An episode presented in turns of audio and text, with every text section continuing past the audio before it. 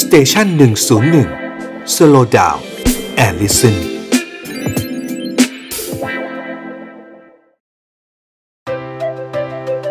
มื้อสุดท้ายของคนดังกับหมอต้นนายแพทย์กฤษดาซื่อรามพุทธ อาหารที่สามารถตอบเรื่องราวในชีวิตของคนหลาย ๆ คนได้นะครับบางทีไม่ได้อยู่ในอาหารมื้อแรก หรือมื้อระหว่างชีวิตที่กิน แต่บางทีเป็นอาหารมื้อสุดท้ายที่บุคคลนั้นรับประทาน ในบุคคลสำคัญบุคคลแรกที่จะขอ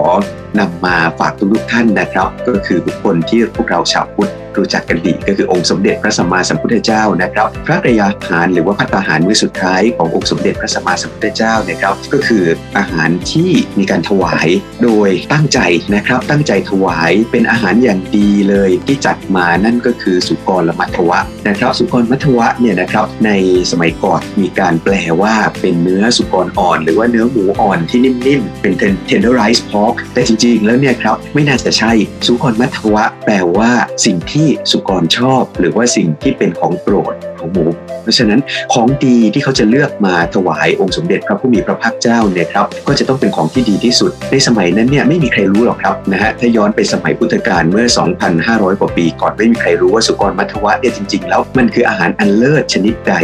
แต่สิ่งที่คาดกันนะครับ สิ่งที่หมูในสมัยนั้นเนี่ยจะชอบแล้วตรงกับในสมัยนี้ด้วย นั่นก็คือน่าจะเป็นเห็ดชนิดหนึ่ง หรือพูดไปง่าย ๆ ว่าอาหารมื้อสุดท้ายเนี่ยครับที่ถวายพระพุทธเจ้าน่าจะเป็นเห็ดที่เอามาปรุง ซึ่งเห็ดชนิดนี้เนี่ยเป็นเห็ดที่หมูชอบด้วยพอฟังอย่างนี้แล้วเนี่ยครับในฐานะที่ ได้ศึกษาในเรื่องประวัติศาสตร์มาก็สงสัยว่ามันมีเห็ดอย่างหนึ่งนะครับ ในยุโรปที่ชาวบ้านในสมัยก่อนก็จะใช้หมูหรือสุกรในการหานั่นก็คือเห็ดทรัฟเฟิลซึ่งในพุทธกาลสมัยก่อนนะครับชมพูทวีปเนี่ยหรือว่าอินเดียในสมัยโน้น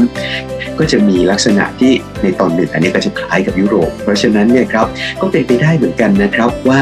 พระกยาหารมื้อสุดท้ายหรือพระตาหารมื้อสุดท้ายนะครับที่มีการถวายพระพุทธเจ้านะครับ ก็อาจจะเป็น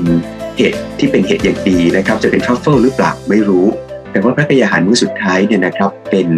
อาหารที่พระพุทธเจ้ามีพุทธดำรัสบอกให้ถวายเฉพาะพระองค์ ซึ่งเมื่อพระพุทธเจ้าเสวยไปแล้วเนี่ยหลังจากนั้นเนี่ยครับก็ประชวรเกิดปักขันที่กาพาธคำว่าปักขันที่กาพาธเนี่ยก็คือทรงมีลมพระบางคนหนักเป็นพระโลหิต ซึ่งสิ่งนี้เนี่ยก็เป็นลักษณะอาการของอาการทางเดินอาหารอย่างหนึ่ง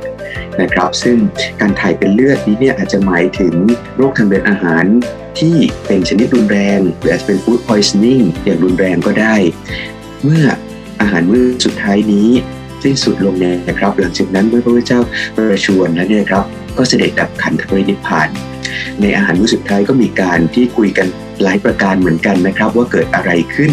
นะครับ เพราะว่าเป็นอาหารของที่ถวายพระพุทธเจ้าจะต้องเป็นของอย่างดีเลิศที่สุดอยู่แล้ว ก็จะเป็นไปได้ครับว่าในเรื่องของเห็ดเนี่ยนะฮะในฐานะที่เป็นหมอด้านชะลอวัยเนี่ยเห็ดนี้เป็นอาหารที่ย่อยยากเหมือนกันในผู้ใหญ่ เพราะฉะนั้นเนี่ยในผู้สูงวัยในผู้ใหญ่ ในแม้กระทั่งในปัจจุบันนี้เนี่ยครับเราก็อาจจะต้องระวังในเรื่องการกินอาหารหรือโภชนาการที่เป็นประเภทเห็ดนะครับเห็ดต่างๆ จะเป็นเหตุผลให้ผู้ใหญ่เกิดอาการย่อยยาก มีอาการทางเดินอาหารผิดปกติ หรือแม้แต่ในบางท่านอาจจะเกิดอาการที่เรียกว่าลำไส้อุดตันทางเดินอาหารอุดตันได้นะครับเพราะอย่าลืมว่าเห็ดเป็นเส้นใยที่ย่อยยาก นะแต่อย่าลืมครับว่าเมื่อไหร่ที่อาหารพวกนี้เนี่ยมันมีข้อเสียแล้วมันก็มีข้อดีด้วยนะครับ การกินเห็ดในผู้สูงวัยที่ปลอดภัยนะครับ ก็คืออาจจะต้มเพื่อกินน้ำซุปจากเห็ดนั้น หรือว่าถ้ากินเห็ดก็ไม่ควรจะกินมากเกินไป หรือท่านใดที่เพิ่งหลังผ่าตัดมา มีปัญหาย่อยยากอยู่แล้ว ก็อาจจะลดปริมาณการกินเห็ดลงนะครับเพียงเท่านี้เองครับ เห็ดก็จะสามารถเป็นสิ่งที่เป็นโภชนะบำบัดในทางการแพทย์ได้นะครับ